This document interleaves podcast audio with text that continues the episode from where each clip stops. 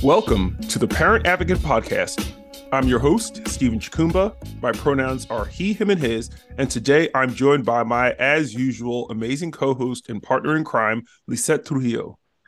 Hey, everyone. Lizette here. She, her, ella. Happy to be with you again.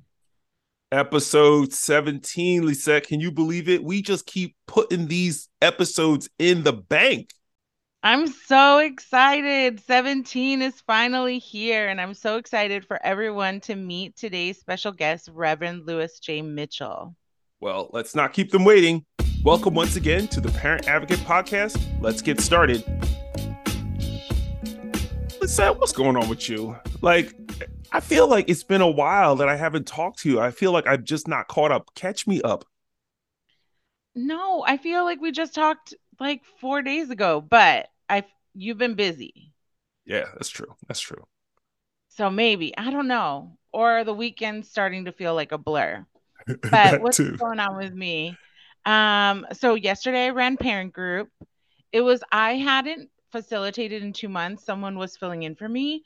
And it was nice to reconnect with everyone. And then afterwards I took a long nap because you know me and peopling. You gotta um, gotta get that break in. Yeah, I was like, ooh, take a nap. Um, then Daniel turned sixteen. Woohoo! He's excited. He's going to get his permit, and we're going to start the whole, like, driving situation. So, you ready for that? I mean, no, but also, like, ever since he was little, I've been trying to be in the moment, and so I'm like, you know, Jose's really good at, like, reminding us. Like, last night we went on a date, Jose and I did, because Daniel wanted to go skateboard downtown. And so we walked to a restaurant, and we saw Daniel, and he literally ignored us. So we were nice. like, okay, nice. well, we got to keep going, because he wants to be on his own. So, I don't know. It's those things, you know, where they want to be free. Get used to it. So, ever since Hobbs got his license, he's just been just, uh, like, rolling, just going here and there, flitting about. I'm just like, man, that's that's what freedom looks like. That's what independence looks like. So yes. you want that. You want that. Even though it's a little scary, it's it's it's liberating at the same time. It's exciting for them. I remember being sixteen and being like, don't look at me. Um we found a house and we're under contract, so that's kind of Woo-hoo! exciting. I'll let you know when we close. Thanks. Yes, yes. And it's only like four minutes from where we live right now. Nice. Four minutes from our warehouse. And um, then, okay. So year a few years ago, we were plaintiffs in a birth certificate case. And um, where we sued the state of Arizona because of a surgery, like a surgery requirement they have written in a statute for gender marker change. And we're no longer plaintiffs. Daniel got his birth certificate, but um, on Friday, uh, a judge ruled to allow the case to move forward as, as a class action. Wow. So that's like really exciting. It's going to impact so, what, so many people's lives if we're able to get a good ruling on this. So, um, so, so let me, let me, ask a few questions because yeah. I want people to be familiar with and understand when we talk about things like changing your gender markers on your birth certificate and having a prerequisite of surgery in order for them to do that. Explain for the listeners what that means and how that impacts people who can't afford to go through surgery or can't wait for surgery in order for that to be a met prerequisite. Yeah, there were so many issues, I think, for us personally and, uh, you know, other parents who, you know, motivated us to like really push forward. And uh, it's that, you know, that level of privacy, agency. There's a lot of schools, even though the Supreme Court ruled uh, in like the nineteen eighties that um, birth certificates weren't required for in-school enrollment. We live in a state along a border, and when I tell you that schools will push back, they do. And so, you know, this became a problem, for example, if Daniel wanted to do club sports, right? Like furnishing a birth certificate every time and outing him. Um, and at this point, this is like pre-puberty. So why does it matter, right? Like if he wants to do a swim team. Um, there or like, you know, baseball. And so it just impacted so much of our lives where we were just constantly being outed and our privacy w- was being violated over and over again. Not only that, but like, you know, there will be people who do not have means in terms of attaining surgery with medical advancements. There, if youth are medically affirmed, um, they won't need surgery. So it becomes a problem with uh, accessing your accurate identity documents, and it became a problem for us. And so, you know, the day Daniel got that birth certificate in the mail was really special. And um, I'm grateful to the families who carried the case forward, and grateful that it's a class case now, because there are thousands of T G N C, transgender nonconforming Arizonans who deserve to have accurate identity documents. Absolutely. So that's where Thank we you. are. Yep. Yeah. Let me see. Finally. Okay. So you've met my, my young, like little favorite humans, Henrietta and Violet. Yep. I don't know if I told you that I took them to get their first set of nails. Nope. Their parents let me take them to go get nails. So we had a day at the nail salon. Oh my God. And they got nails. And then we, like the following weekend, we went and saw Barbie. So they had like their pink nails. We were like acrylics, you know, we were like, woo. Um, and then we went and saw Barbie. And then Henrietta, no, our listeners aren't going to see it, but Henrietta, she made me this oh, card. Oh, that's adorable. And it says, And it, it has a progressive pride flag, and it says, I love you. And then it says, Dear Lizette, thank you so much for buying my nails. They are so cool, and I love them so much. You're super amazing. Oh. I just love it. I've taken so many youth to get their nails done, and it's, it's awesome. Just like a rite of passage. It I'm is. Like, it oh. really is. Oh. And I, I love that you took them to get their nails done, and then took them to Barbie, because I think I actually saw a picture of y'all outside of Barbie looking totes adorbs. So good on you. And I know they were like beyond thrilled. When they were like flat, like they kept talking to me and showing me their nails. Like, you know, like in the memes. It was the best time. So, I mean, I've just been living summer. Daniel, I should say back to school started. So Daniel's back in school. Nice. But that's like the run up on my life. What's going on with you? Ooh, I don't know if I could even like hold a candle to your week. Um, so, so the biggest thing that happened to me was I had this dust up on the TikTokers, because you know I have my little TikTokers, my twenty-one thousand little followers, and yeah. the other day I posted a video about Neo just talking out his ass about mm. you know. trans kids and the parents of trans kids and what he thinks about parents who let their children identify as they see themselves as youth. And, he and let's was just not like, forget, he apologized. But he took back that apology. What? So his, I think his publicist was like, that's not a good look for you, Neo. Let me kick this apology out real quick, because it had all the appropriate, you know, I apologize. I didn't know what I was talking about. I need to educate myself. I recognize I could have been, the things that I said were harmful. I need to do a better job and be more sensitive about, that's what the statement was. But then he came back with all his nigritude, with all his ghettoosity. And he was just like, I said what I said. Don't put words in my mouth. It was my opinion. I can have my opinion. I'm entitled to my opinion. I don't have to mince words. I don't care what you think. It's not going to happen in my house. You do you. If you're not my kid, I don't care. But I've said what I... So I was just going back and forth with a whole bunch of these ignoramuses, because everybody seems to think that everybody's opinion is valid. No. And everybody can have an opinion. That part is valid. Every yep. person's opinion, however, is not valid, because if you don't know what the fuck you're talking about, just because you put the word opinion before the ignorant shit you say doesn't make the ignorant shit you say any more valid than before you said opinion.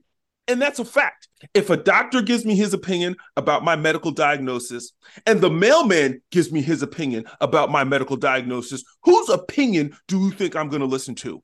The doctor. The doctor. And why is that, Lizette? Why would I listen to the doctor?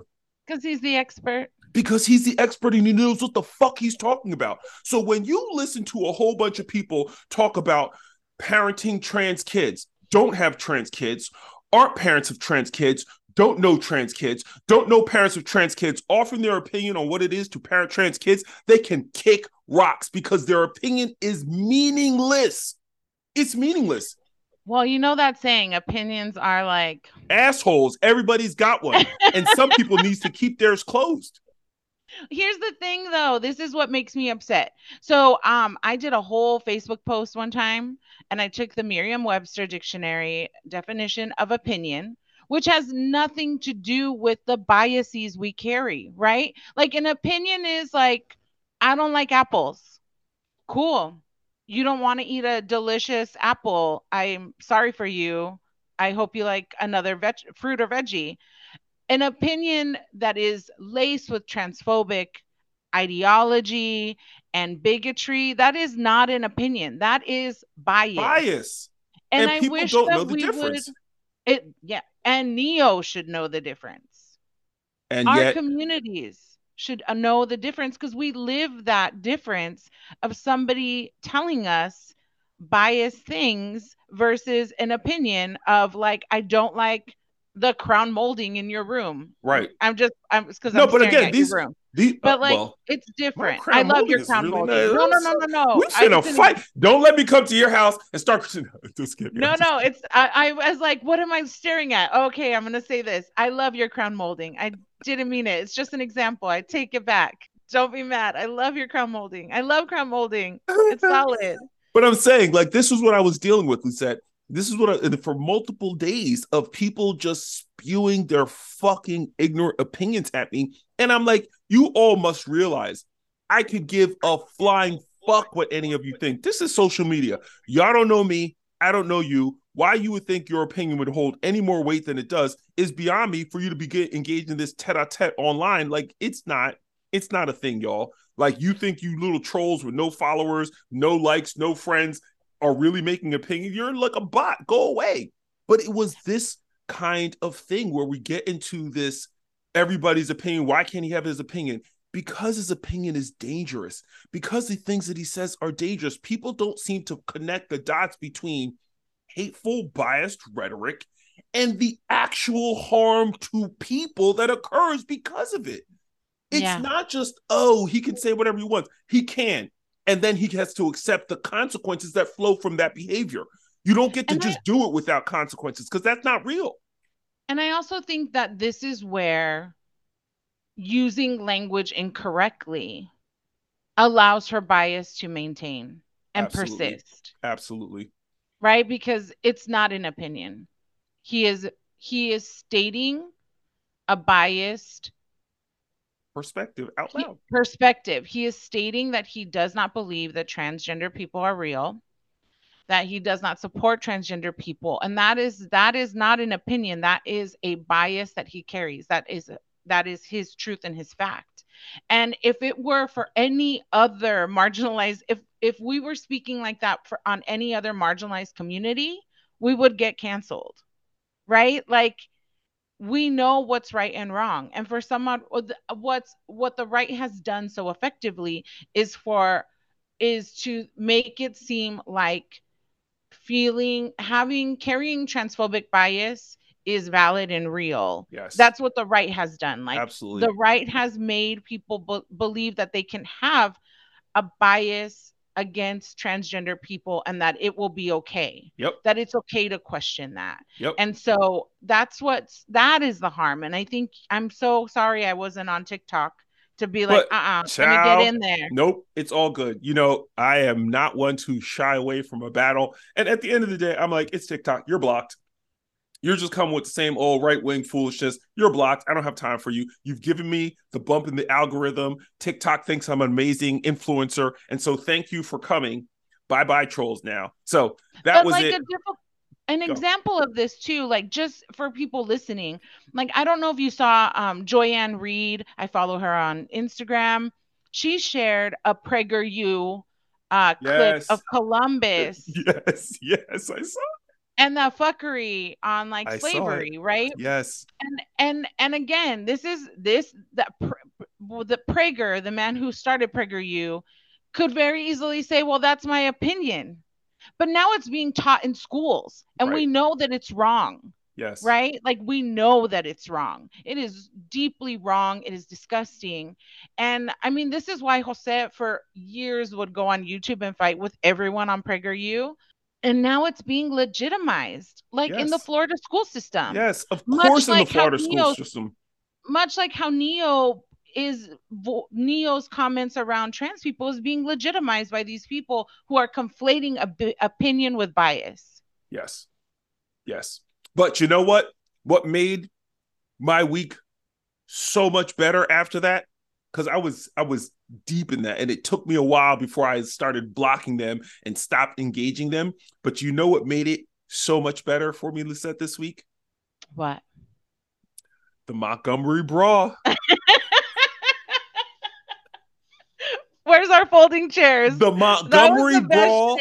Lizette, it was like Christmas in August for Black people and brown people, because we saw the clarion call of that black hat get tossed up in the air, and black people from miles around responded and put a can of whoop ass on those I crackers like, in that pontoon like, boat. What's happening? I just started seeing a bunch of memes, and like then when I finally caught up with the story, I was like, oh my God, this is the best shit I've seen it all week. Was amazing. And it's for me, it started off with the woman on the boat watching the boy swim to the shore and narrating, because that narration made it. It made it for me. I didn't even see all the other angles and all the other shots until much later. It was a, look at that boy swim. Look at him swim. What I loved most is like, you know, when the universe just like this, like synchronizes itself, when, when everyone started sharing the memes of like, who actually designed the first folding chair. Yes. Yes. You know, and it was an African-American man who like made this folding chair, and now it's being used as like, you know, a weapon, a liberation device. Come on. Come on. And and all of the, you know, it, it's funny that you should mention that, because all of the layers of significance yes. that were folded into that single event, where it happened, who it happened to, how it was happening, why it was happening, the implements of destruction that were used to beat down those cracker-ass crackers. I mean, just the caucasity of those people to be in the wrong, first and foremost. You are parked where big ferry boats are supposed to be. They didn't say, get the fuck out of here. They said, move down. And you're going to start fighting with dude doing his job, and then jump dude doing his, oh. You got, like, karma was beautiful. My favorite photo was the man on the ground with his Crocs up uh, on his calf. He got beaten out of his Crocs. Lizette, how significant? Like, beaten out of your Croc. Now you're adding insult to injury, because you're being handcuffed. And this is the shot that they're getting of you prone on the ground with your Crocs up on your calves, looking mm-hmm. like raggedy ragamuffin. Oh, it was it was, I was just ha- I was here for it too. I was like really happy. I'm still here for I will, it. I will say though that Jose, because he spends more time on TikTok than I do, that he was saying that photos came up of the people, and I could be wrong, of the people from that boat who attacked um, the dock worker in Klan hats.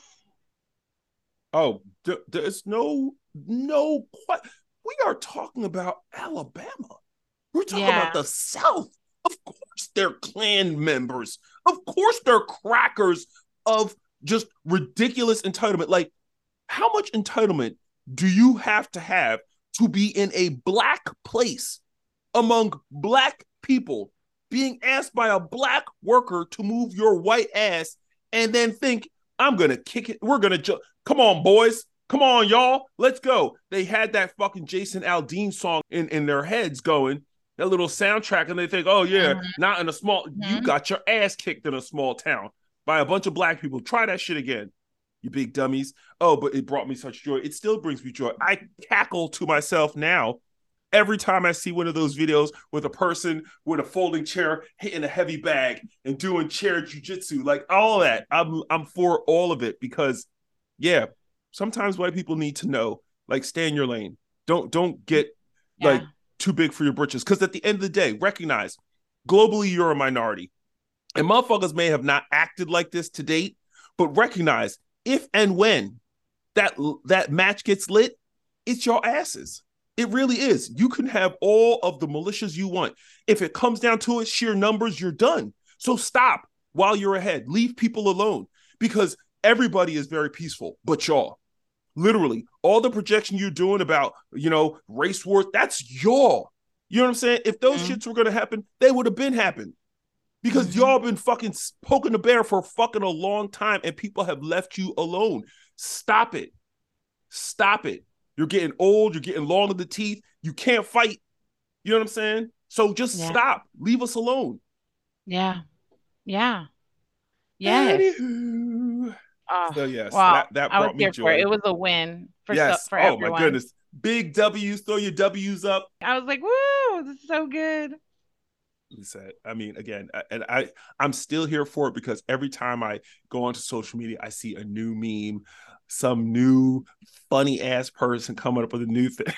I can't even. I can't even. I also I can't think even. what what's really significant, and I think it has to speak to the moment, is is that there's so many viral videos where people are just recording the harms that occur to Black people, and yes. it was beautiful. I think at the at you know. At the core of this was seeing community members step in and say, you will not harm yes. this person who's doing their job. Yes. And and I think like, I think more and more of us need to take that into consideration and be brave in those moments to step in when we see violence being enacted. And so I just, I was, I, I, I think that that's really at the core what everyone's feeling is like, you know, community stepped in, you know, and said, you will not harm this person who's just doing their job.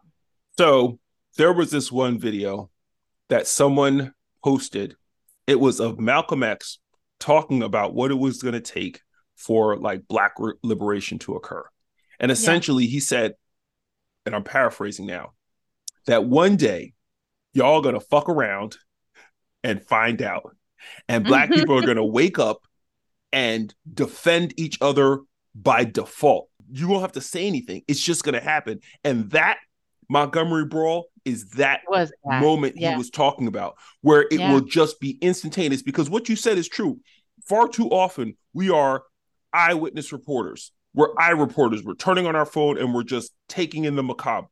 And we're not doing anything. We may yell from the periphery, but we're not actively getting involved, which just galls me every single time. But yeah. in this instance, you had both the eye reporters who are catching it and the people defending that man who were like, no, enough is enough. You are not going to take this man down for doing his job. You must be tripping. And they kicked their asses at the same time. So, yes. Mm-hmm. Love, love, love, love seeing it. Need to see more of it. Um, but yeah, I'm going to relish this as many people will relish this for a long time. Okay, so. Last thing, last thing. So, you know, taking the kids to Nigeria because I'm Nigerian. My parents are Nigerian. My children are Nigerian. And so they have dual citizenship. And I was just like, let's make this formal. Let's get all your passports. So when we go to the country, we don't have to do that, you know, visa foolishness. We can just flash our passports and we're through. So took them to the um, the consulate in New York to get our passports. Now they're doing this thing where you have to get like the biometric scanning, whatever, whatever. So we had to go to this other place to do the biometric scanning. And so it's like this whole thing, you know, thumb, fingers, left hand, right hand, picture, the whole nine, whatever. And so I do it. Asha does it. Chima does it. Gets to Hobbs and the shit is just not working. Every time they go to do the thumb, fingers, it's just not working. And Lizette, when I tell you my sphincter started to tighten, because I was just like, what's happening? And it's only because it was him. Mm-hmm. Didn't happen with anybody else. And the thing wasn't working for everybody, but it was like, there, it was something about that transaction that just had me fucked up. And I told, I was talking to Nicole about it afterwards. I was like, it's just crazy what parents of trans children experience for yeah. regular, mundane, nonsensical, doesn't mean anything shit. We just have this, this anxiety, this simmering undercurrent of, uh-oh, just because, because again, if it was any one of the other ones, I'd have been like, whatever, that machine's fucked up. Because it was him, I was like feeling some kind of way. And and I and I talked myself off the ledge. I was like, whatever, the dude and the dude who was handling it was just like, whatever, this machine is acting crazy all the time. We'll do somebody else, will come back. They took Fuji, came back, did Hobbs, everything was cool. But during that transaction, even afterwards, I was feeling some kind of way. And it's just like, wow, you know, there's some some trauma there. There's some, yeah. you know, some trauma. And I I think I always think, I think I'm handling everything supremely well. I think I'm a super well-adjusted, super in the moment, super conscientious, just accepting life, et cetera, et cetera. And then moments like that happen and you recognize that you're not as good as you think you are sometimes. Like some things st- continue to give you agita and make you nervous and give you the butterflies in your stomach about experiences that you and your child are going to have that you may not fully acknowledge are things that still kind of get to you. And now think about all the times our kids have it in all the time, like all the time. Like we yeah. just had an experience in proximity. Like when you were sharing that, my stomach turned too, because it happens to us. Like Jose and I have protocols. Like I, even at the airport, Jose goes first, Daniel goes middle, I go last, you know, like, yeah, no, it's terrifying. And they, they feel it and they mitigate it and live through that all the time. Yeah. I, I had the same thing last time we went to the airport and I was just like, you know, they stopped them.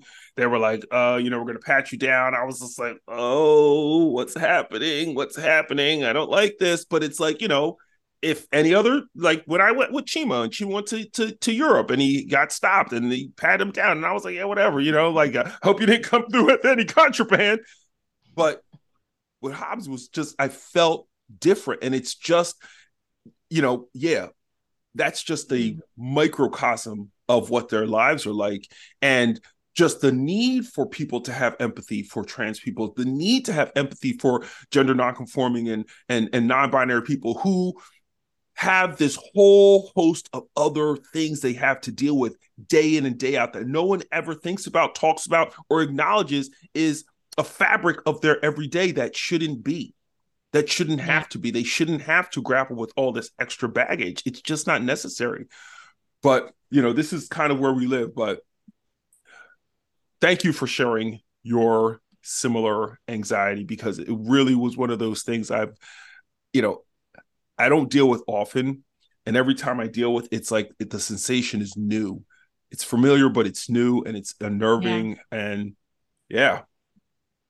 I mean, we just want our kids to be safe. We want them to be, you know, safe in a world that's hostile right now. And I think every one of those moments, it just, it's like a, like a little drop in the bucket of shit we got to yeah, deal absolutely. with later. Absolutely. Absolutely. But, you know, we could talk about the drops in the bucket of shit that we have to deal with later all day. But let's get to today's topics and talk about what else is happening in the world. Let's do it. Okay, so this is another one of those things that has me feeling a little bit of glee. So a Catholic couple was denied the opportunity to foster children because they would not support a trans child receiving gender-affirming care if they came out to their parents.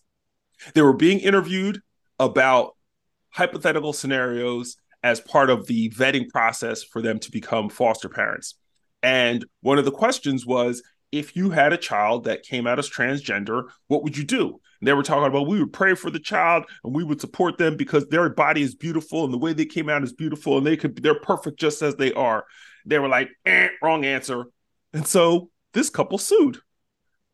The basis of their denial is freedom of religion, which the Supreme Court of the United States just ruled is not discriminatory. And they probably didn't see that coming. They probably didn't see freedom of religion working in reverse. Yeah, no, I mean, it's interesting. And I found what I thought was really interesting, too, about this is that the couple now is asking for their, like, anti-L G B T Q views to be expunged from their interview so that they can try to nope. foster in another place. And it's like, no, like, people should know what your values are, because bringing a child into your home is like one of the greatest responsibilities you could ever take on. Absolutely. And if you're going to cause harm, they shouldn't be in your home. And that's the thing. The state was trying to qualify this family to be able to take children into their home. So they were like, hey, you know, taking all takers, like, come, come, we're we're ready for you. But the state said, if you can't support this child the way they're going to need to be supported, should they identify as transgender, gender nonconforming, non-binary, then we can't let you take them. They can't be in your care because they will not get the standard of care that the state expects you to deliver as a foster family to this child. And this is why non-discrimination ordinances that protect trans people are so important, because Massachusetts has a statewide one. And so that is why these institutions, these foster care agencies, can rigorously look through and decide who are going to be safe parents and who aren't, because of those non-discrims that are so important and are a patchwork across our country. Yeah. I mean, a federal standard is absolutely, like, critical, but it's, it's a ways off because we just have a bunch of just idiot elected octogenarians who are so set in their cracker ass ways that they cannot see, you know, the future past their noses. And it's, you know, it is what it is, but it's unfortunate. It's unfortunate for that Catholic couple, though. But, you know, we'll talk about that later.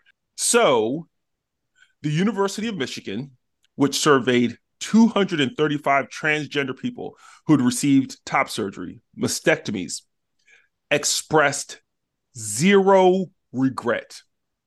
The myth of detransitioning and its consequences really starts to crumble in light of these kinds of powerful studies. Now, mind you, this study was conducted on trans patients who received the surgeries thirty years ago.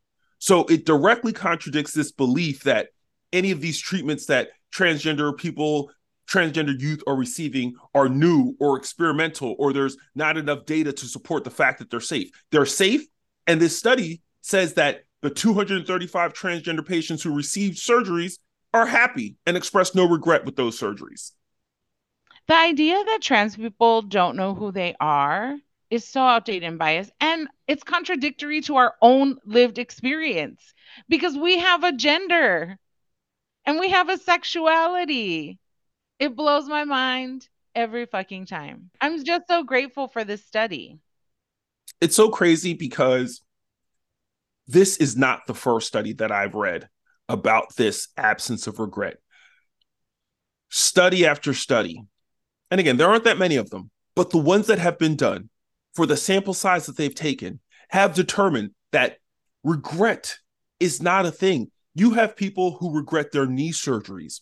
You have people who regret their hip surgeries. You have people who regret their back surgeries. You have people who regret their facelifts.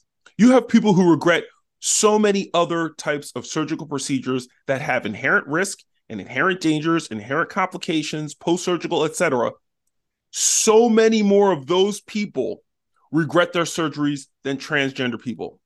Like less than two percent, less than two percent. And you have these detransitioners being paraded in front of these states and in front of Congress as if this is the norm.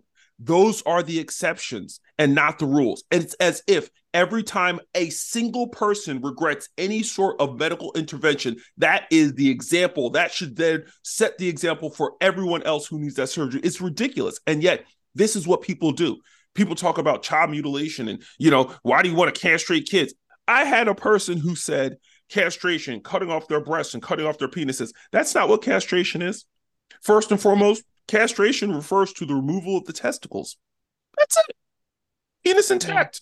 Breasts ain't got nothing to do with castration. But this is what people talk about. This is these are the people we're arguing with. These are the people that we're having discourse and debate with. People who don't even understand what it is that they're talking about are going to tell parents what it is that we should and shouldn't do with our children. It's ludicrous. And when it comes from, commun- from communities of color, from B I P O C communities, like they have to understand that they're just spewing like white yes. rhetoric. It's it's it's white supremacy coming out of black and brown mouths. Mm-hmm. Yeah, because they're the ones who formulated the argument. They're the think tanks who like created, you know, these policies and this quote unquote culture war. Right. Yeah. So I don't know. We're yeah, right yeah, yeah. Oh, we're we always on, on the, the right, right side. side.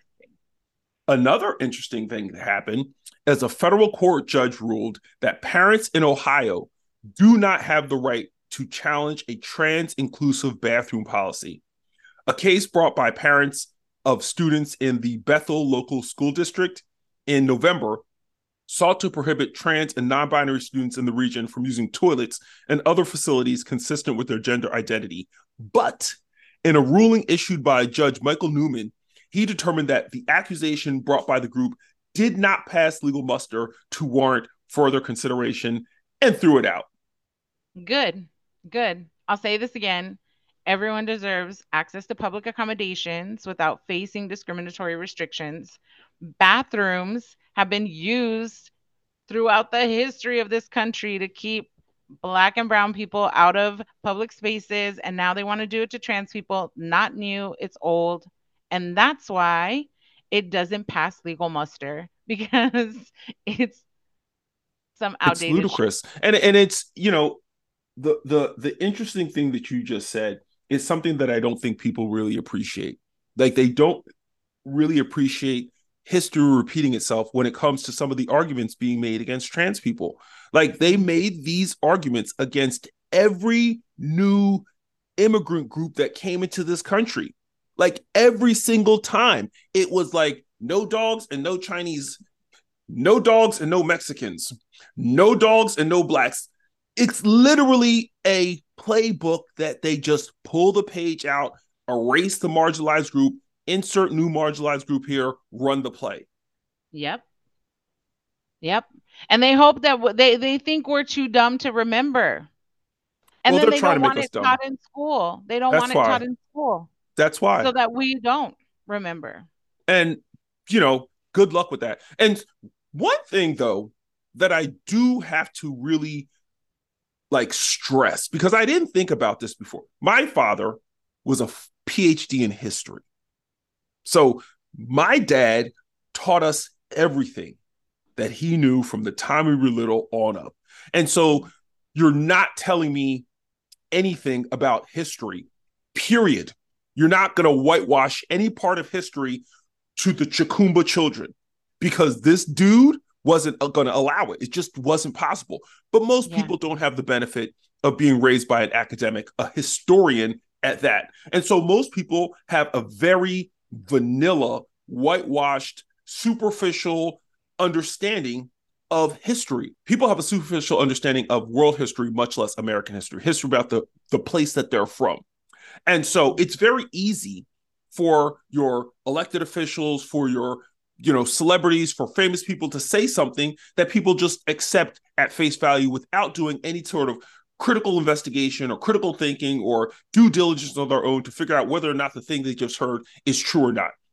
And so you get into these places and spaces and engagements with people who are just saying nonsense and don't know that they're saying nonsense because they've been taught nonsense. They've been watching PragerU videos about mm-hmm. slavery as narrated by the cartoon Christopher Columbus. And they're like, oh yeah, slaves had it good. Mm. What the fuck are you talking Mm-mm. about? No. And they know better. They know better. They're just doing the mental gymnastics to like, uh, I don't know. I, it's like the thing, like I always, Daniel gets real annoyed with me, but I make him watch like all these movies about like, you know, liberation leaders. Like, you know, I made him watch Walkout, which was about the Chicano uh, high school walkouts um, of the sixties. Just like all Romero, which was about, like, you know, what happened in uh, El Salvador. And, um, you know, like, I try my best to keep Daniel aware. And then when he comes home and tells me some of the stuff he's learning in history, I'm like, mm, we got to talk about that one. Yeah. But I feel like people don't, they're just, they're not there. And, and, and memory, and look, we have short memories, but what I'm hoping with this moment is that, and with our platform that we have here and with everyone doing the work that they're trying to do, we can start to connect the dots historically between racial marginalization and what has continued to happen to L G B T Q I A people alongside us. Absolutely. Right? Like, we've left so many of our people, our children, behind. Absolutely. In not fighting for them too. And not educating them on their mm-hmm. real history. Not just yeah. allowing the schools to be the ones to educate our children, but supplementing that ed- education or creating the foundation for their education based on information that we give to them. Like, my children knew how to, you know, write their name, knew the alphabet, knew how to count, knew how to do the multiplication table, knew how to do so many things before they got to preschool, before they got to kindergarten, before they got to first grade. And even after they got to those stages, we were still supplementing their their their knowledge by taking them to the museum, you know, mm-hmm. taking them to different states, just different states, and seeing yeah. different people in different places, and not just allowing their information to be hyper local. Yeah. Giving them a broader worldview so that they could appreciate other people, other cultures, other countries, other cuisine, other languages, other yeah. geographic spaces, and not feel like hidebound and constricted because they never got off their block, or they never got out of their city, or they never got out of their state. Yeah, absolutely. Absolutely. Libraries, museums, all of those spaces. All of those spaces. Absolutely. Absolutely. Oh my goodness. But we will go on and on, but we got a guest waiting in the wings. So let's get to today's guest, shall we? Let's do it.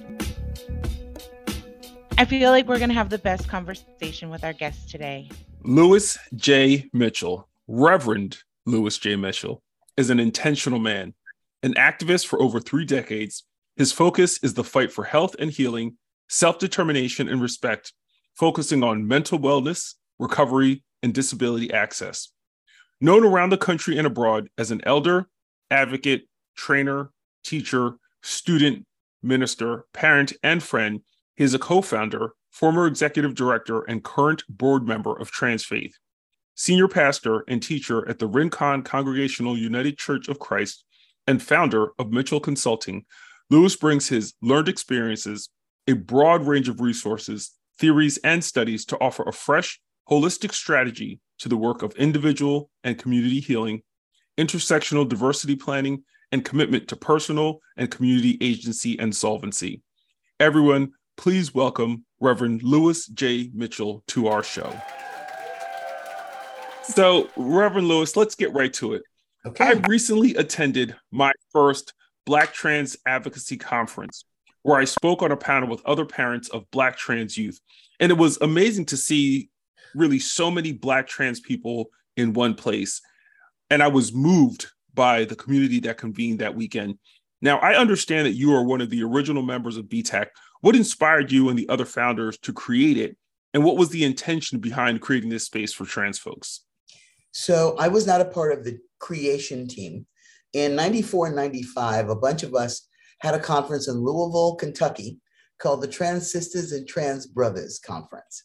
We were not able to sustain it. And so when Carter and Espy, um, well, when Carter started uh, Black Trans Men Incorporated on Facebook, and the group just blew up, out of that, Carter created a conference that was specifically Black Trans Men Incorporated, and then it evolved.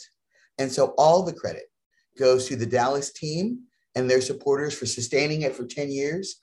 Um, I was happy to be a part of uh, the first conference. I don't plan on missing one if I'm alive and breathing. Um, and it is, there's still work to be done. We still have work to do on, on our embracing of uh, gender nonconforming and non-binary people. um, really, really embracing, not just, I mean, right now we're using the language, but there's a deepening that needs to happen with that. Um, and I think that what is true around the country, and I'm going to try to be concise in this, but it's important, is it those people in my generation, for the most part, who were raised in a very narrow, heteronormative, binary way of thinking, are challenged by those that are following us in trans community that are not straight, that are not binary. And we have a lot of growing up to do. And I'm, I'm um, unrelenting, because I want us to be leading that charge instead of trailing behind with our ignorance. I appreciate you. It's like our saga convening, happening in this moment. Uh, and I love B TAC. I'm just such a fan. Okay. I mean, the work is necessary. I think the community is necessary. It's so important to be in spaces where you're reflected back to yourself. And so I just think it's beautiful. You were recently awarded the I Am Human Organization's Lifetime Achievement Award. Now, you and I joke that, like, you're too young to get a Lifetime Achievement Award, and you still will probably do so much more work in the next decades to come. But what was that moment like for you? And what are three important lessons that you've learned in mm. your journey that you would like to impart to T G N C youth who might be listening? I have to write that down, because you know. Um, so being, being, so I joke that I got the Lifetime Award because I just didn't die. So they eventually had to do something, uh, you know, then they can get me out of the way, scratch me off that to-do list. But, you know, our community is one that is both in constant grief and change and growth. So we don't all die, and we don't all die tragic deaths. Um, some of us live. Uh, precariously or gloriously or both. But getting that award from my peers and from people who I have watched come up in the movement to do amazing, brilliant things was so validating just by my witness, not because of anything I've done, but being around to watch an entire community seemingly grow up around me from what was sprinkles of various activists regionally and very few nationally. And I think if there were three important lessons I would impart to people who are beginning their trans journey at any age is um, find reasons to laugh. You'll have plenty of reasons to cry. They'll come without you trying, but make sure that merriment and joy is a part of your daily diet. You deserve it and you need it. Get yourself a good bank of joy. Uh, secondly, get at least one or two people that you can trust to both lift you up and to also poke at your ego when you've just gotten full of shit, because it's really important. And what's also, what's true is that in a world where we are also, where we're attacked, but we're also like the nonprofit hula hoop, everybody wants to be trans savvy, um, people will bullshit you all the time without any care for who you are or what you need. So get you some people around you to help you stay level and truthful to yourself. And third, find your superpower and stop playing small. You know, the world wants us to think we're small and we're misunderstood and we're a blight and we're an abomination, but we have been around since people have been around, and we have always been the spiritual intercessors that were meant and created to be at the intersections of all things to guide and to heal and to teach. Remember who you are. Seek your ancestors if that's what you need to do to find out. But we are not an aberration. We are the core of all that surrounds us in humanity. Just know that you are born and created by whatever divine being there is to be exactly as amazing as you are. That's deep. And you're you're going to make me kind of pivot from the question that I was going to ask okay. to something that you just said that I think is really meaningful. So um, Lizette and I were talking um, the other day just about things that are happening in the world. And the Vanderbilt University Medical Center mm. recently just turned over the records of their transgender patients to um, a- Attorney General uh, uh, Scrimetti, just because he said he was doing an investigation on fraudulent billing coming out of the hospital. And so somehow he needed the records of just the transgender center. Mm-hmm. But what you said that had me thinking about that was being mindful of when people are essentially paying lip service to their, their allyship with you. But when it really comes down to the rubber meeting the road, they're gone.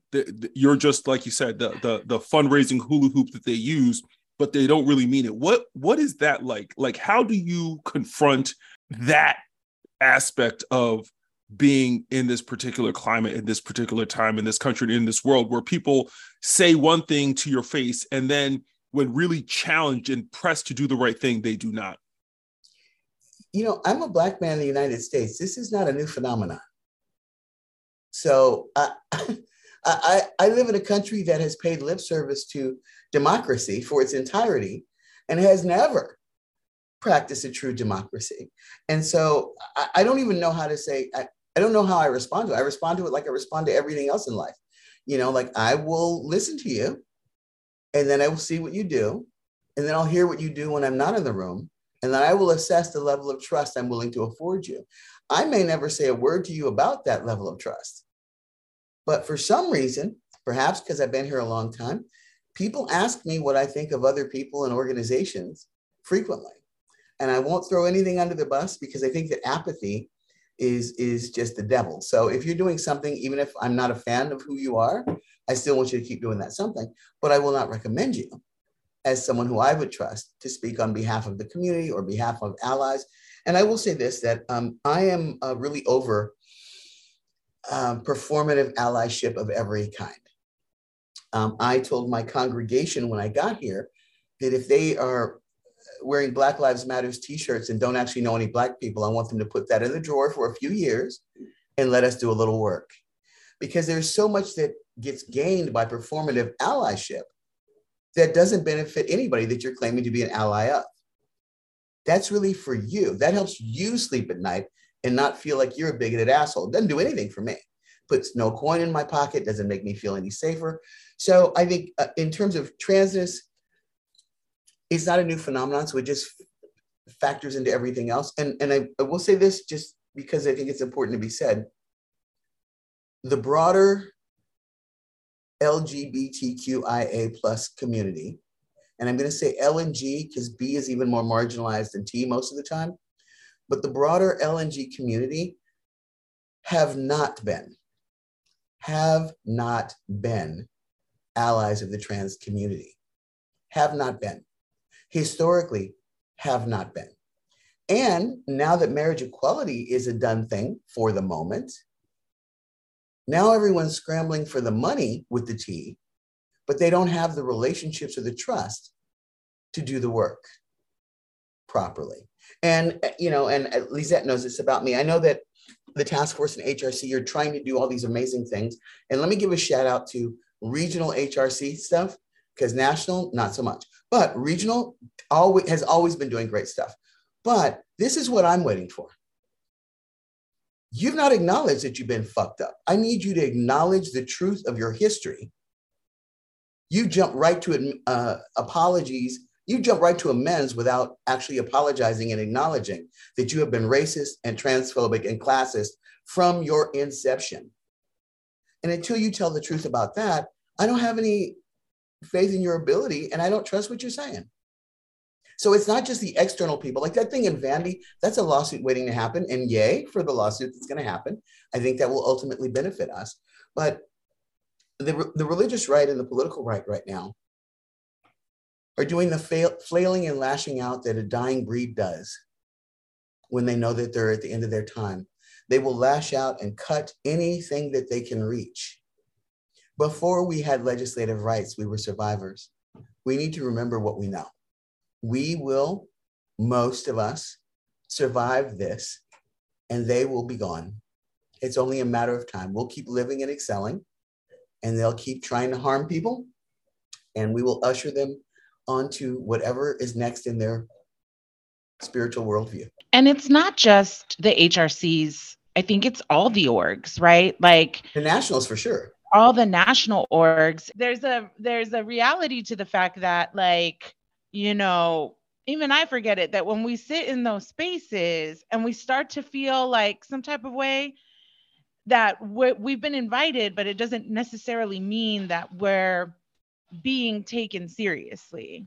Yeah. And I think that that's where you and I t- often talk, like, it's this or that, right? Like you, I mean, you and I straddle so many spaces. I talk, I mean, if I could make a Venn diagram, um, Lewis is in the middle and everyone I know is like connected to Lewis in this Venn diagram, right? But you, you and I talk a lot about how we're straddling these worlds where you need people to be the stopgap gap in policy. And then you need people who are going to be like radical and do that mutual aid work. And, and these national organizations don't know how to embrace that and really listen and give power to the people who are on the ground, like doing this work, this impactful work. My question to you, and you you actually took the word, so I was like, did Louis see my questions? But your superpower is actually community building. That is your superpower. It's not, it's no surprise to me that you run a church, right? That you are gathering people together. Mm. You love on people and give grace to everyone, myself mm. included. And you you build community and you empower people through your kindness. And so what do you, what advice do you have for baby advocates like myself, who you've seen this for decades? What advice do you have for us in like how to continue, how to stay grounded in, in grace, in giving others grace, because we can get impatient? And, and what are the keys to community building and the ways that you've been so successful? Okay, let me just first take myself off of this pedestal. Um, I am cranky, jaded, and ornery now. And I've earned the right to be so because I'm sixty-something years old. I, I, I feel like I'm more of a conduit than a community builder. I, I don't really know much, but I know who does know.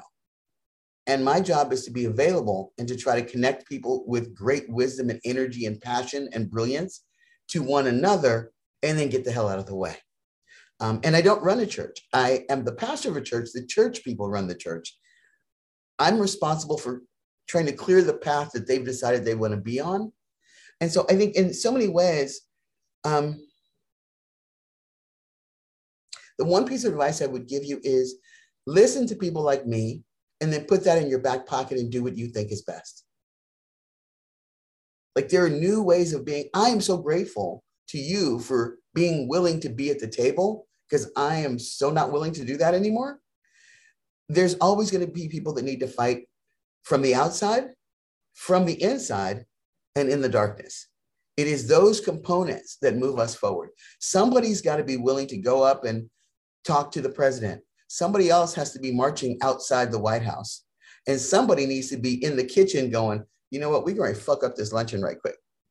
You know what I mean? Like all of those components play a part in um, every kind of march against oppression. You keep, I'm, I am so thrilled and proud and worried for you doing the work you do, because I know that it, it, it, it will sharpen your pencil down to the eraser over and over again. So as much as you can keep the light of possibility or righteous anger, whatever motivates you most in front of you, keep doing that. And if you're in one of those other spheres of action, do that. But take the time to talk to the people in the other spheres on the down low. So we all know what each other is doing. You know what I mean? Like, let's go meet at some obscure coffee house somewhere. And I'll say, listen, uh, I'm about to blow this shit up. And you can say, can you wait till after three? Because I got a noon meeting. You know what I mean? Like, we need to coordinate how we're doing the thing so that we're not, um, we're not surprised by each other's activities. But um, we're unrelenting in our assault against oppression. Um, and I, I have been so gifted with brilliant, brilliant, brilliant, heart-strong, amazing people my whole life. I don't have an original idea or thought about much of anything. I've absorbed it from the people around me. I've absorbed it from people shooting dope. I've absorbed it from people who were elected officials and all points in between. What I know is that humanity is precious to me. Even those people who hate me, I believe, were created in love and intention by God. I think they've misunderstood what their calling is, and I pray for them to have a Pharaoh moment. But I I don't wish them any harm. I wish them clarity and not harm. I only wish that they had the uh, good religion to wish me the same. Thank you. You're welcome. Speaking of religion, yeah. One of the main proponents of the anti-trans movement in the United States is the religious right. Much of the language against trans people is absolutely couched in religion. And as a man of the cloth, how do you reconcile your religious calling, your own spiritual calling, with a sustained campaign against trans people under the color of religion? Let me just try this again. I'm a Black man in the United States. Using religion as a tool to dehumanize people is not a new phenomenon. Bad theology leads to bad actions. Now, I, I don't want to be the one to upset people. I'm not the, I'm not the grandest theologian in the world, but the people who were being spoken to in the Hebrew Bible aren't us.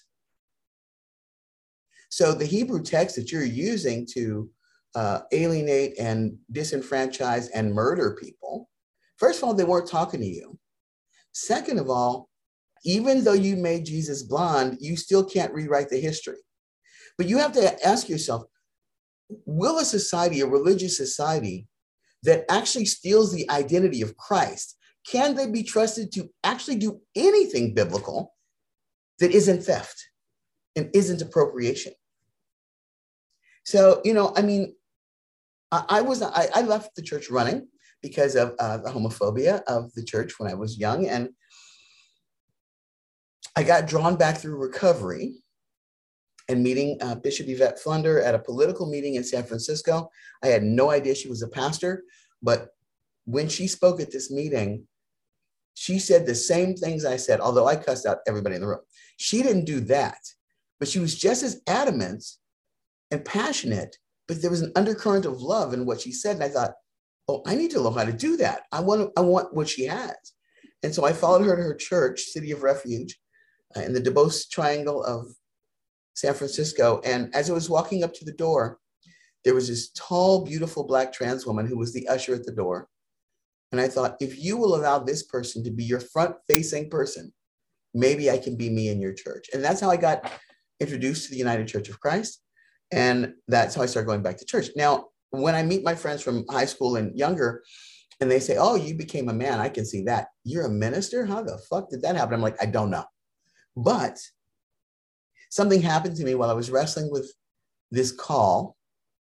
And I said, God, I'm not going to stop cussing. I'm always going to be me. And, you know, I'm, I'm kind of, you know, a little bit ratchet and uh, quite a bit raunchy and all the things. So I'm not sure I'm the, I'm not sure that I'm the guy you want for this. And in my spirit, the response that I got from divine source was, I need you to go because you'll go where the holy people won't go. You're not afraid of the blood and the shit and the sweat and the mud. You will go to reach the people that they won't touch. That's why you. And I was able to give my full yes, because really, like, being in the pulpit is great. I love that. I love my church. I love the work I do here. But my heart's work is with the people who have been told that God couldn't and doesn't love them. My job is to reassure them that that is a lie. God not only loves you, but God thought so much of you that they made you trans. Like, what an incredible calling that is. And just like in the old days, when someone was called a shaman, they would weep because they know that's heavy lifting. That's all our call too. We were born to be shamans and intercessors. No wonder we're crying about it. When we accept it with joy, we moved into a spiritual maturity that can't be erased. I don't care how they try or what they do. One caveat though, we can't erase our light. When we attempt to shear away parts of who we are to fit into a cis heteronormative rubric that was never meant to contain us. So I don't, I don't find any, you know, I had somebody say to me, uh, okay, so you're trans, you think God made a mistake. And I said, no, no, I think God created me this way. I'm not always happy about it. I wish God had checked in with me first, but that never happens. But I don't think God made a mistake. I think God maybe thought more highly of my gifts than I do. And, you know, as I try to live into the gifts I've been given, I still struggle. And so what if someone is struggling when they're new in transition or young or has have other intersectionalities that make it difficult? I understand that struggle. I'm still wrestling with stuff. You know, we grow into it as best we can, but I've seen miracles happen too often not to believe in them. And every day I look in the mirror, I'm looking at a miracle. I am coming up on forty years sober. And forty years ago, what I wanted to do was die. That was my plan. I was twenty-three and my plan was to try recovery, and when it failed, to kill myself. I had already tried a few other times, unsuccessfully. So I know that I'm a miracle. Everything in my life is a miracle. Everything in my life is a miracle. And so I know miracles happen and I don't doubt them for a moment. You give me all the goosebumps and the chills right now. Super deep. Not what I thought you were going to say. But that's what I loved about this show is that everything is so unpredictable. One of the things that I learned about you when I was doing research that surprised me and kind of gave me kind of goosebumps was that you worked with Angela Davis um, at, at the uh, San Francisco State University. And everybody, if you don't know, Angela Davis is an ardent advocate for the L G B T Q plus community, and really one of the most vocal critics of the prison, prison industrial complex, which is like her life's work, just to abolish the prison industrial complex. We could have multiple shows just about Angela Davis, but I really wanted to see, like, what did your time with her teach you about activism and fighting systems of systemic oppression? So I was a teenager in this. Because you were you were just a precocious advocate. That's all. Well, that's all. You know, no, then I was a precocious addict, is what I was. But so, you know, I I um let me give you the the uh, short-ish version. I got sober in Los Angeles. I worked in the M- film industry, which I halfway think is a requirement if you get sober in L A. You have to do some time in the film industry. And I was not happy. And I decided to go back to school, which I'm forever doing, including this September. I'm returning to school to finally get the bachelor's degree that I started in nineteen seventy-eight. I wanted to study, and I was going to study at U T Austin with Barbara Jordan or at San Francisco State with Angela Davis. I chose San Francisco State because I didn't want to lie about my residency. I had no money. So I went on a game show and I won thirty-five thousand dollars and I moved to San Francisco to study with Angela Davis. My first semester, I couldn't get in her class. The second semester, I got in her class. And at the beginning of the class, she was talking about classes she was taking out to the San Francisco jail system. She was about to start doing that work. And I asked if she needed a teaching assistant. And she said that hadn't occurred to her, but sure. So my friend Tracy and I went out as Angela's teaching assistants at San Francisco County Jail number seven in San Bruno. It was interesting. Um, First of all, I hadn't been in a jail since I'd been to jail. So having the keys to get back out again was, uh, it was always a trip, right? Like, oh God, I can come and go. That's crazy. Um, and then working with Angela was really um, eye-opening in a lot of ways. Angela is um, an amazing head and heart and spirit hybrid. But one of the first tensions we had was she brought lots of treats and trinkets and whatnot to the people. And so people were coming to class for the stuff.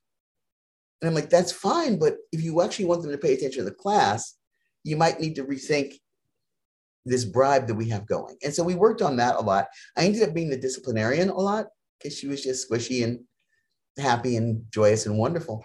But uh, what happened, not just with Angela, but with the other instructors and the staff that was there, was a deepening of my understanding of the ways in which the prison and jail and other custody, including youth custody, is deeper than we think. And, and it, the system is deep and, and has octopus-like tentacles that reach into school systems and all those other kind of things. And so working at County Jail number seven, the um, program facility, where the captain, Captain Becky Benoit, who currently lives in Tucson, who I just saw not too long ago, which is awesome, and the teaching staff, we were committed to putting ourselves out of business. Our goal was to end recidivism and to give our students the opportunity to not come back, which meant we had a lot of fighting within the entire system who hated us and what we were doing. So a lot of the deputized staff wanted to move to other places. Some deputized staff wanted to move in and supported what we were doing. But Angela Davis was there, Fania Davis was there, Harry Edwards was there, Johnny Spain was there, Kathy Sneed was there, starting the land to life analogy-based ho- organic horticulture garden. Um, Michael Markham, who uh, is the first under the first sheriff in the United States to been called with a felony, which was a big deal, because he came out of prison activism while a prisoner and came to be the sheriff, the undersheriff in San Francisco. We had an amazing um, c- collection of brilliant, heart-strong, battle-tested activists. I was a kid. I was soaking up everything I possibly could. Most of it I didn't even understand for years later. Um, what I learned was that intellect is not the enemy of being progressive. So coming from the street side, we didn't trust you intellectuals and academics. Y'all were y'all all studied under the man. You know what I mean? We, you were brainwashed. We couldn't. And what I learned was that was not the case, because I saw this weaving of uh, experiential wisdom and academic wisdom. And I got to have input into how that translated into systems designed to support the students. Um, it was an amazing, phenomenal, life-changing few years. And Angela's, you know, still awesome and amazing, and she'll always be awesome. And I think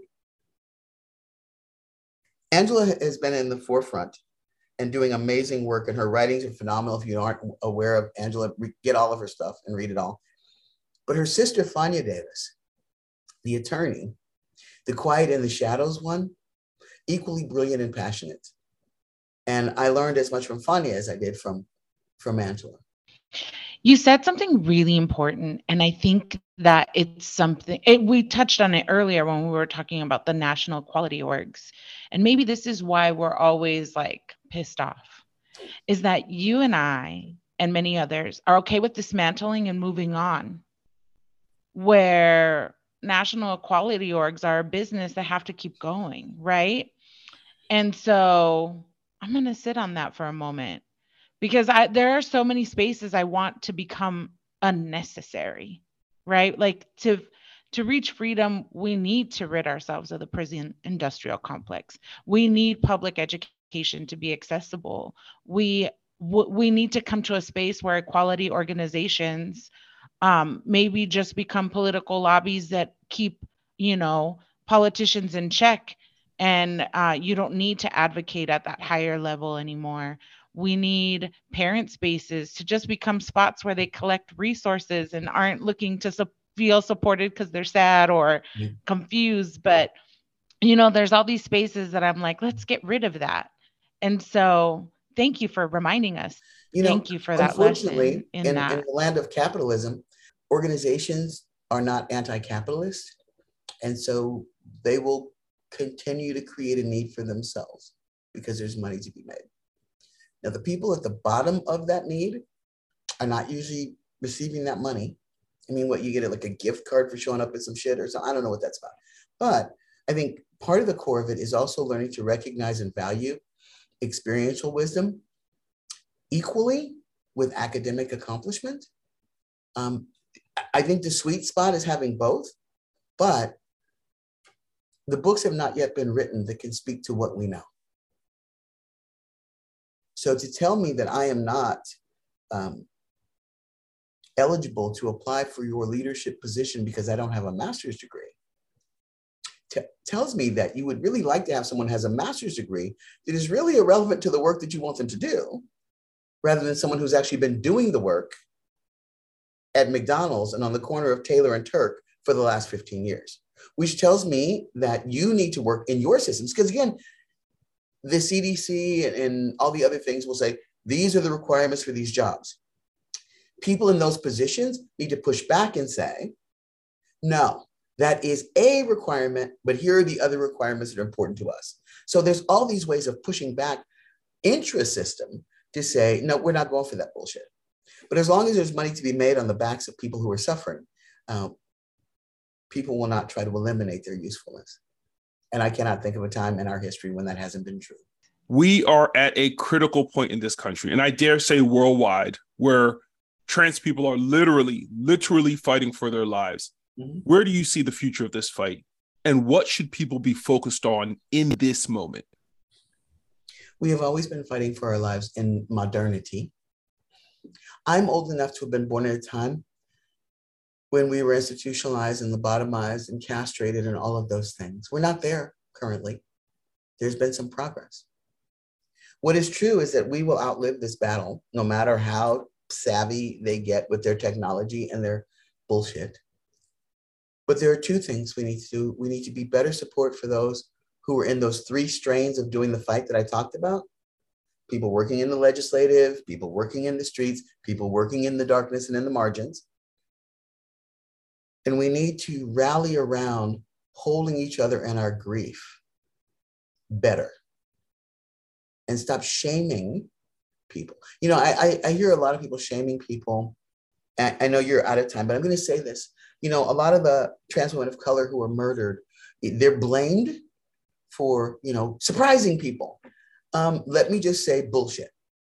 There are two groups of people that are sought out on sex sites: fat women and trans women. You knew what you were looking for when you found them. So what you're trying to do is kill the evidence of your shame. Yes. Yes. You're trying to kill the evidence of your fear of your own attraction. Let's stop shaming people who, by choice or by necessity, are doing sex work. And even more than that, out of insecurity or necessity, meeting in, in clandestine places because they're afraid no one will love them. And, and I want to speak really about the loneliness. I'm lonely. But when you spend your whole life being told that God doesn't love you, your mama don't love you, your daddy don't love you, nobody love you, you will go to the gates of hell and insanity to find someone who will hold you and lie to you for one night. Can we stop shaming the human need to be held and to be embraced, even if we foolishly seek it? We need to understand that more deeply. And perhaps if we can reach out with our arms and our wallets and our hearts and love on people, sexually or not, I'm not a purist about that. Love on people and take away some of that desperation, and then buddy up with them and say, okay, you got a hot date? Cool. If I don't hear from you at midnight, I'm kicking the fucking door in. You just got to know, not on my watch. Like, we need to buddy up more, and we need to stop being afraid to talk about sex and talk about need and desire and the effects of lookism on our community and the effects of sexism on our community. So I know that's a much longer answer than you wanted, but the answer to that question is so multifaceted as to not really fit into, into one answer. No, it was- Whatever it, it is, was, I'm here for it. It was a perfect answer because, again, you know, I'm always surprised. I don't have an, an expectation. I have an idea, but I have no expectation. And you've, you know, exceeded any expectation I could have had as a guest. Um, I am so grateful for the time that you spent with us. I'm so grateful for the experience that you share with us and just for you being you. So, so thank you so much thank for you. joining us on our show. My pleasure. I love you, Louis. I love thank you, you always. Hopefully see you soon. Bye, you guys. Now it's time for our recurring segment, Allies and Assholes, where we highlight individuals or groups that are supporting the L G B T Q I A community on the one hand and call out straight up assholes who are trying to move us all backwards on the other. Lizette, who are we talking about today? Our ally of the week is Skittles. Yay, because I love Yay. Skittles. Me too. Candy brand Skittles is facing backlash after partnering with Glad and altering some of its packaging to include Black Trans Lives Matter messaging. Because members of the right are so sensitive, when images of Skittles of trans-positive messages started appearing on social media, it prompted an outpouring of criticism on Twitter, with people upset with woke Skittles marketing similar to their outrage over Dylan Mulvaney being used in Bud Light advertising. But this is the fourth year Skittles has teamed up with GLAAD, the Gay and Lesbian Alliance Against Defamation, to support the L G B T Q plus community by amplifying and celebrating their stories. In a statement, Skittles Senior Director Justin Holland-Taub said, "While Pride Month is a time to reflect, self-educate, and celebrate, we know that long-term sustained support and allyship is key to building a more inclusive and diverse society." Lizette, Skittles is demonstrating through their words and actions that the brand is committed to advocating for the L G B T Q plus community. And this is why Skittles is our ally of the week. Okay, congratulations to Skittles. Now on to our asshole of the week. Our asshole of the week is the New College of Florida Education Board. A Florida College Education Board is reportedly set to abolish its gender studies program following a vote by trustees, which would eliminate the courses for majors like biology, sociology, feminist studies, and a whole host of other degree programs. The departures and changes in policies, the departures and changes in policy have left several students in danger of their degrees being affected, making it almost impossible for currently enrolled students to find the classes that will help them move forward with their degrees. I bet you the trans exclusionary radical feminists didn't see that coming today, did they? Um, guess their feminism won't be taught in Florida anymore. And this is why I believe in karma. And this is why the Florida College of Education Board is our asshole of the week. Well, that's our show for today, folks. I want to thank today's guest, Louis Mitchell, for spending time with us today. And of course, I'd like to thank my co-host, Da Bomb, Lizette Trujillo, for rocking with me today and every day. Stephen, can I just tell you how often I'm told that our vibe and energy is amazing? I'm so excited we're doing this podcast together. And I also want to thank all of you for listening to the Parent Advocate Podcast. And as usual, please be sure to like, subscribe, follow, and do all the things to stay up to date with everything we're doing here on the Parent Advocate Podcast. Goodbye. Bye. If you are thinking about harming yourself, get immediate support. Please reach out to the Trevor Project and connect to a crisis counselor twenty-four seven, three hundred sixty-five days a year from anywhere in the United States. It is one hundred percent confidential and one hundred percent free. You can get help at the trevor project dot org. If you'd like to support any of the organizations working actively to support L G B T Q people, please visit the A C L U at action dot a c l u dot org or the Human Rights Campaign at h r c dot org. You've been listening to the Parent Advocate Podcast. Tune in again for another episode.